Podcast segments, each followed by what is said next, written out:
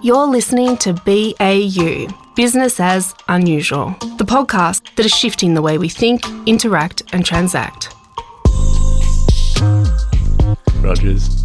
Patty, how are you? Good, thanks. Nice to have clear audio this time, but I'm still looking at you and that ship's looking Oh dear. still in port. Yeah, yeah, yeah. We're uh, we're still grounded, aren't we? Um, and we're uh, what are we? Four days away from our um, the giant reveal of our roadmap um, forward. So you know, I'm a bit. I think it's going to be probably more a game of snakes and ladders than it is a than a clear kind of map uh, to get us back to some level of normality. But certainly, uh, yep, we're all hanging in here in Victoria, and I think um, you know it's kind of sad in a way that we're actually starting to get used to uh, used to this life. It is. It's it's definitely beaten the optimist out of me. I used to be like, yeah, we'll be out next week. we'll be out next week. Yeah, Now I'm like, breaks we'll be out two years time. Uh, it breaks my heart. Yeah. breaks so my heart. Optimus Paddy's been put in his cage. Yeah. Um, because yeah, I don't really feel like the roadmap's really going to say much at this stage. I don't really see the conviction coming across. But let's let optimistic Paddy out of the cage for one moment and say that we have to move forward, and there's only one way through it, and that's through it and into it. And I feel like things have changed, at least attitudes. But um, as we all know, we're living with the virus that's constantly changing. So is um, popular opinion. So let's hope we can um, try and stay together as much as possible as we get through it, and hopefully open up into some sunshine. Totally, and I guess it's you know I think that is kind of part of it. I guess the mood lifts as kind of you know summer summer actually comes across, and you know I think uh, we'll be allowed to have a picnic, which will be which will be nice. And but I think it's you know kind of the I guess the the kind of the shaping of the of the opinion around some of this in terms of kind of you know the the media landscape etc. is really what we'll we'll delve into. Hmm. So around kind of you know where we were chatting last time was around how personal responsibility needs to kind of actually be part of of today's media landscape. For sure, that's where we sort of jumped off last week, and I think personal responsibility. I've reflected on it a lot around what you are. For me, in my life, things that I've noticed is that you are what you watch. It's a funny thing. Um, depending on what you watch, is sort of how you, how you dream at night, what you think, and what you reflect on. Sometimes you need a break, and you watch certain things to do certain things. But um, yeah, I've noticed in my life, I think we've talked a lot about sort of media is the message, hmm. and you can feel that in the way you process the world and sort of the effects that, that has on your life. But the awareness and the education around, I suppose, that intersection of how you process media, because we've spoken last week about the change of the value proposition between TV versus media of today. It was very sit and take, um, and you get what's there. You can maybe surf a couple of channels. Now it's very different, where your eyeballs are very much fought for. Um, but you've got to understand that you have value to your eyeballs in a lot of ways, and to the data that you're you're generating from that, um, and then also to the discourse that you add from there is is a big one because you take those messages away from what you consume. Um, just to disclose, I watch a lot of fail videos. That's my breakout. Is I watched like yeah, because I used to watch funniest home videos. I was chatting to my partner, and I was like, "That's hilarious." What I turn to for like junk food Junk food media. junk food media and it's sport and it's um yeah fail or funny compilate pretty much funny home videos i don't know if So are you just talking about watching Geelong? So combining those, combining those two things into one place. yeah it depends if you're a hawthorn supporter definitely that would have been funniest home videos last friday for anyone listening in from outside of australia um yeah geelong a football club the greatest football club here in in the great land down under went went under by melbourne this who even Yeah. knows anyway Anyway, just getting getting Yeah. back getting back on point. Sorry, Yeah. sorry for the segue. But I think what's what's interesting about what you're saying there, Pat, is that there's there's dimension to to that. So in terms of what you are, what you watch. So understanding that kind of that there is. Um, so YouTube's a good example of that. So YouTube, you know, if basically it just serves you up more of what it believes you want to watch based off of your past behavior. So the thing that you have to understand in that is that you are actually getting back what you've looked for. So you can't really escape that that reality. So yes, the algorithm is kind of serving you stuff and yes, it's making suggestions and editing your choice, but you asked for it.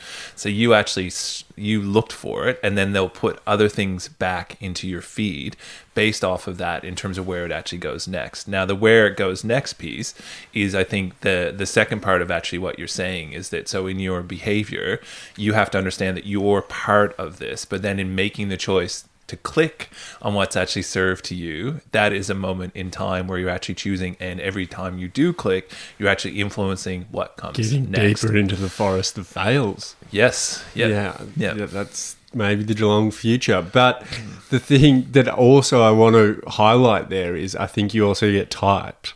You get typed as a viewer. Yes. Because there's things I don't watch, and there's things that you can see the algorithm testing uh, on me to see if I want to watch that. Um, because I feel like they've typecast my viewing behavior and being like, this will engage them more. Yep. This will engage them more. And you can see that almost cycle through your feed and it'll disappear, that type of content, and then it'll come back. Just because I stick on sports and fails, I Yeah. get the same thing. You get the same thing. coming through. Yeah. Um, And it'll disappear and then it'll come back. Yeah, and it's interesting about then how the ads work for that as well. So this is this is the the other part of it is that understanding that your eyeballs are actually worth something, but YouTube and I mean most most media I think is is like this in terms of kind of your your behavior. There's a there's a response mechanism in terms of that you know it's not dissimilar to to a rat in a cage in terms of that it's going to give you little nuggets to actually reinforce your behavior because that's what it's trying to do. But if you haven't really clicked on anything, so this is a really interesting experiment to do. Is like I don't run with a YouTube um, account, um, so whatever I've searched for is broadly what it thinks I'm looking for. It's trying to target. It keeps trying to target, but then just scroll through the entire list and click on nothing. And then next time you go into content, you get no ads right? Because it's actually realizing that, okay, well, we actually got to engage them now. We can't just start with an ad, right? And so there must be something in that. Again, this mm, kind of what we're unpacking is that you have to be a bit educated around the media that you're consuming because it's it's broadly free and it's kind of being served to you but you are the product in that instance. And so therefore you have to have some level of responsibility personally to understand what you're playing with For sure, you do have to have that re- level of responsibility, but that I think it's also a privilege to understand what's going on there. Mm-hmm. I think we both work in an industry where we understand the messaging and also understand some of the things that go behind there. But this is something that has just slipped in behind the curtain, hmm. and it hasn't been something that's up front. And I suppose this is where we start to talk about responsibility more broadly, other than just the individual. Whose responsibility is it to be like, this is what's going on? Uh, people should be educated on how like the mechanics of this the mechanics of the business model the mechanics of the way that this is being served to you as a free service supposedly. Yes. Um, who whose role is it to step in there? So i was just going to read a definition of responsibility uh, the state or fact of having duty to deal with something or having control over someone. Mm. similar similar. Or the state number two the state or fact of being accountable or to blame for something. Yeah so yeah i suppose this all comes down to uh, my take on that is a lot is how that's governed or how it's set up in each different individual nation i suppose. It's how we work with our rules around who's responsible Yeah. for what Yeah, but yet the World Wide Web and most of our technology companies are, are global. And you know, I think the the other part of that is starting to think through. Well, what does that actually mean, and how do we personify these these companies, right? Because a company by by its very nature is is governed by a constitution, and it's governed by a set of set of laws that are actually in enforced. And I think in technology, I mean, you'll hear quite a few commentators talk about this, but it's like it's almost like we've created them as because they're so um, personal in our lives. We don't necessarily see them the same. So, like McDonald's, is it the same as Apple? Probably not, but yet they are. Um, they're they're ultimately entities, but it's what we actually ascribe to them that is. Um, I think is is a challenge because then it's about the the responsibility that that comes with that. Um, tends to not be as enforced um, because it's new, it's exciting, it's you know it's free. They're not charging me anything, but yet they're actually influencing the way that you look at the world and what you're actually seeing in your world. You're listening to BAU, Business as Unusual, the podcast that is shifting the way we think, interact, and transact. Your hosts, Patrick Beggs of Per Production, a production house that works with organisations to create media that strengthens culture and communicates that culture to the world. And Joe Rogers, CEO of The Contenders, a brand agency famous for crafting brands which deliver results for those who work for them, shop for them, and support them. For more information, head to baupod.co. And if you find this podcast insightful, please help us by telling a friend and rating us on iTunes. Thank you. Now back to our conversations. For sure, and you've hit the nail on the head there. I think they are the same, and they but they do get different. Well, because of the old and the new, they get different um, treatment from father and mother. That being the state and the nation who control how corporations act with the people or interact with those people. Um, Ireland's starting to kick up a bit of a stink old Ireland, Hmm. which has been interesting around trying to hold um, gov- uh, big corporations account. And so there is a pop up of people or governments trying to sort of treat those big corps a bit similar to how they have treated McDonald's. Um, but which then, will happen. yeah, which will happen. But then also, I think governments also like the cash that comes with it, the job security that comes with it. So um, then you come back into this loop, this ever-ending loop. Is you need people to be educated on what's going on because in the end, it is a democracy in most countries. And if not, you've got probably different laws. You've got a different set of laws. Say, if you're in China, around different ways um, corporations can interact with your people and the way that data interacts with that, yada yada. That's a whole nother conversation. We should just highlight that we're centering this conversation on maybe democracies, Yeah. or said democracies, sure. and how they interact with um, people and the government. Yep. Yep. But yeah, that's that's the tricky one because then it's like, how's the people educated to make those decisions? Like, that's the f- hard bit. It's like that's where you either make a decision that everyone has to get that education around how it all works. Um, who's responsible there? Well, I mean, I think it's it's it's the right question to be asking. I think it's it's ultimately what what you do see occurring is that um, you know the generation that's following is actually educated in these media, and I, I think that's that's kind of where you start to understand that they have a very different relationship to it because they have an innate understanding that there's that there's an agenda, um, and I think that's the most important thing is to not to just look at it as just a thing and actually hold no view on it. I think it's understanding that, you know, it's, you know, like if you use like a chainsaw, right? You understand that yes, it's got huge benefits. It's kind of, you know, it's great for chopping up wood. It's great for kind of, you know, fixing your construction mistakes. Um, you can do many things with a with a chainsaw, but there's danger Yeah. right? There's something that's actually inherent in it. And then in, when you're operating that you have to understand that there's things like kickback. There's things that you know you have to keep the chain sharp. You have to kind of keep it maintained. And i don't i think that's where the responsibility piece is is really really important at a personal level. But that said government stands behind all of that and says to the manufacturers you can't make a chainsaw that doesn't have you know that if it kicks back there has to be something that stops the machine instantly in terms of that blade blade spinning. Now it wasn't always like that. Um, but a lot of people got killed by chainsaws kicking back with no kind of instant stop in terms of like a guard that actually would flick up and stop the chain from spinning. So to me that's just a helpful analogy for the time that we actually live in where government is starting to figure out that they have to almost create like they're looking at this now and going well this is actually we're starting to understand how this works and now we actually need to start to look at how we can actually put some ring fencing around it. That ring fencing is never going to be perfect.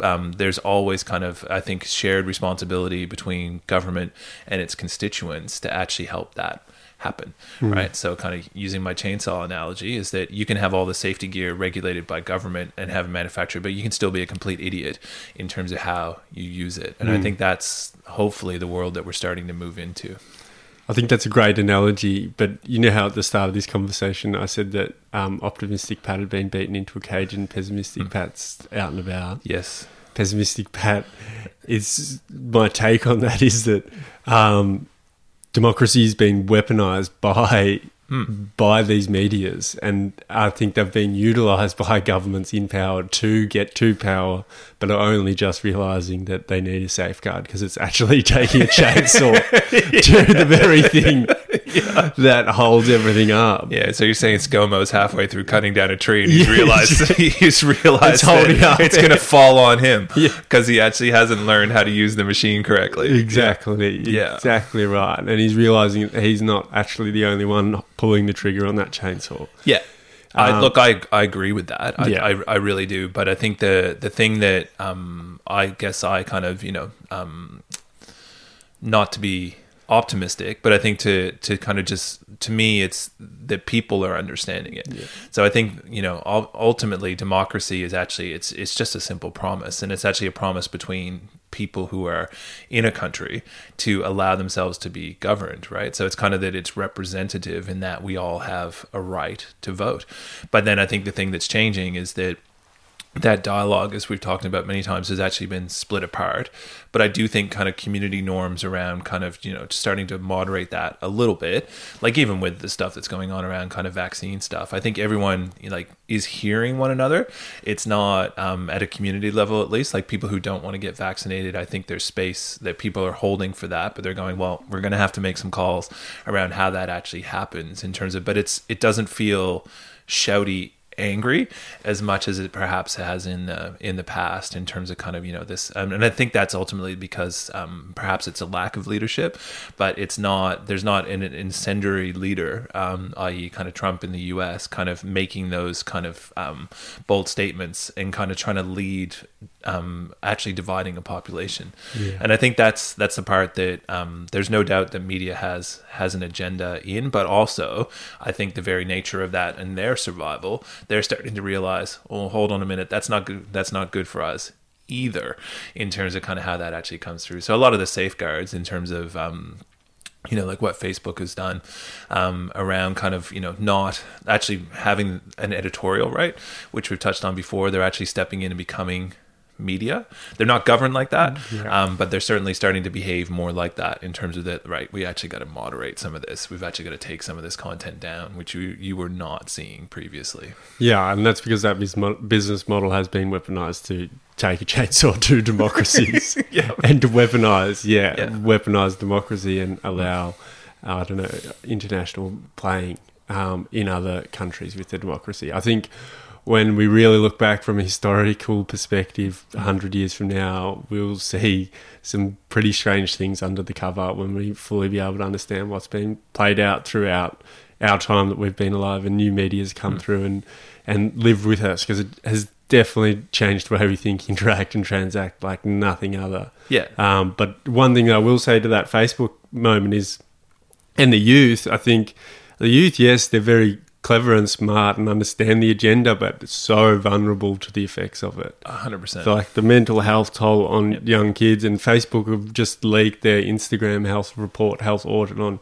especially young girls, and what it does to their body image and what it does to mm-hmm. their their self identity is just horrible. Like it's a it's a drug, like it's a full power drug. No, it is. It is, and I think you know there's there's always side effects that, Yeah. that come through that aren't necessarily under understood at the time Mm-hmm. um, that they're that they're put in place. Because certainly, you know, like you look at you look all the way through history. I think the thing that I I try to hold on to in those things is that it's it's true exactly what you said, and it is true that it has has this effect.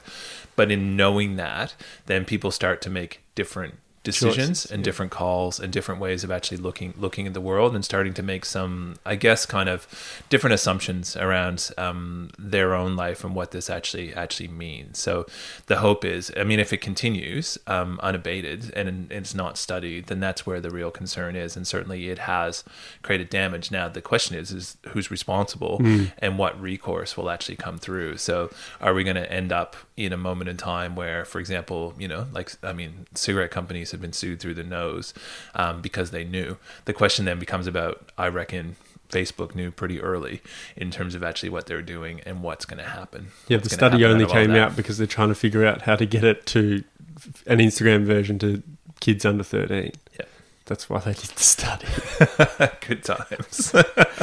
but I think we're hitting some optimistic note, but we definitely need, and I think governments are realizing that the chainsaw, once used as a toolkit to get to a means to an end in an Mm. election to be able to swing votes, may not be the best tool used for the job. Yeah. But it's still a tempting carrot, and it still will be used unless it's properly. Um, properly put in its box and properly labelled Yeah. as dangerous goods. yeah, well, I mean, you know, perhaps. But then you come up with this free speech thing. Uh, you It's a do it like it's a super it's a super tricky space there's Yeah. there's no doubt i think the the thing that you know i guess you can only take optimism in life where there's where there's light and and what i mean by that is that things that are hidden in the dark are never any good right? They're just they're not in in the long run. They become something that kind of that festers and nothing good can come from it. But i think as long as there's kind of people are pushing for light that's what i you know that's why i'm a bit more optimistic about the trajectory because i didn't see that for for a long period of time. I think people thought that the tech companies were the light that kind of this is going to solve everything. And now i think there's people going it's just a tool right? It's actually just a thing. And it's then about how we actually kind of use that. And it becomes more of a question around your own morality and kind of how you view the the world and kind of your responsibility in it. And I think that's, you know, going to be interesting. I mean, I don't have an answer to that, but I, I think I am optimistic that this swing back to a little bit more of a personal responsibility back and then to a community, you know, may may come, but it might not, hmm. right? And I think that's actually the decision we all face is kind of how do we engage in in those things regardless of media because, you know, you could say the same thing back in the 1900s, everyone had their own newspaper. They did, right? You'd had all of these different perspectives kind of pulled together and everyone like some people believe that, you know, like if you look back on the plague in London, some people believed it was being caused by rats. Other people believed it was being caused by particular races actually actually being there. And that was all because of the media that they were actually served. But what came out of that was a belief in in medicine and actually kind of being proved that we all held up. And we we face our own existential mm-hmm. challenge mm-hmm. at the moment around these things. like right? whether the Earth's flat. Yeah, is the Earth flat? But the question of our age is exactly the same: Is climate change happening? It's the same question. Um, Sad thing that's been the question for a few gens, but yeah, but it's the same question Yeah. that we're kind of posed with. So I think we all grapple with that, but then what starts to happen is consensus and a way forward starts starts to emerge, and people start to take accountability around those things. well, let me build on a positive, optimistic thing on that. And I like where you're heading. Joe really holding the roof of, of the forward light, and it's great to feel that momentum coming through. And I think that there is a space for leaders to come through and acknowledge the time that we live and to be able to sort of push forward for that. And you can already see that around people getting behind and putting understanding that the individual's eyes, attention, cash has power in hmm. where it stands and what it sits behind.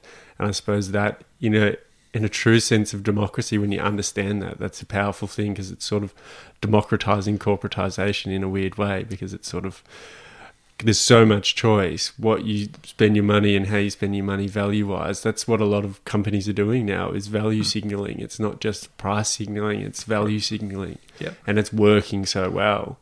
Um, so if they stand true to that and if people can hold them account to that then maybe that is a way forward A hundred percent, and I think that's a great place to to leave it. Is that you know, democracy is, is as we've said a few times, it, it's a promise between a group of people in terms of how they actually want to live their lives. But in that, it's not just the power to vote; it's actually it's about the power of your understanding that your voice can direct things one way or another, and understanding that broadly democracy is about the individual having a little bit of power, but that power has to be shared amongst all.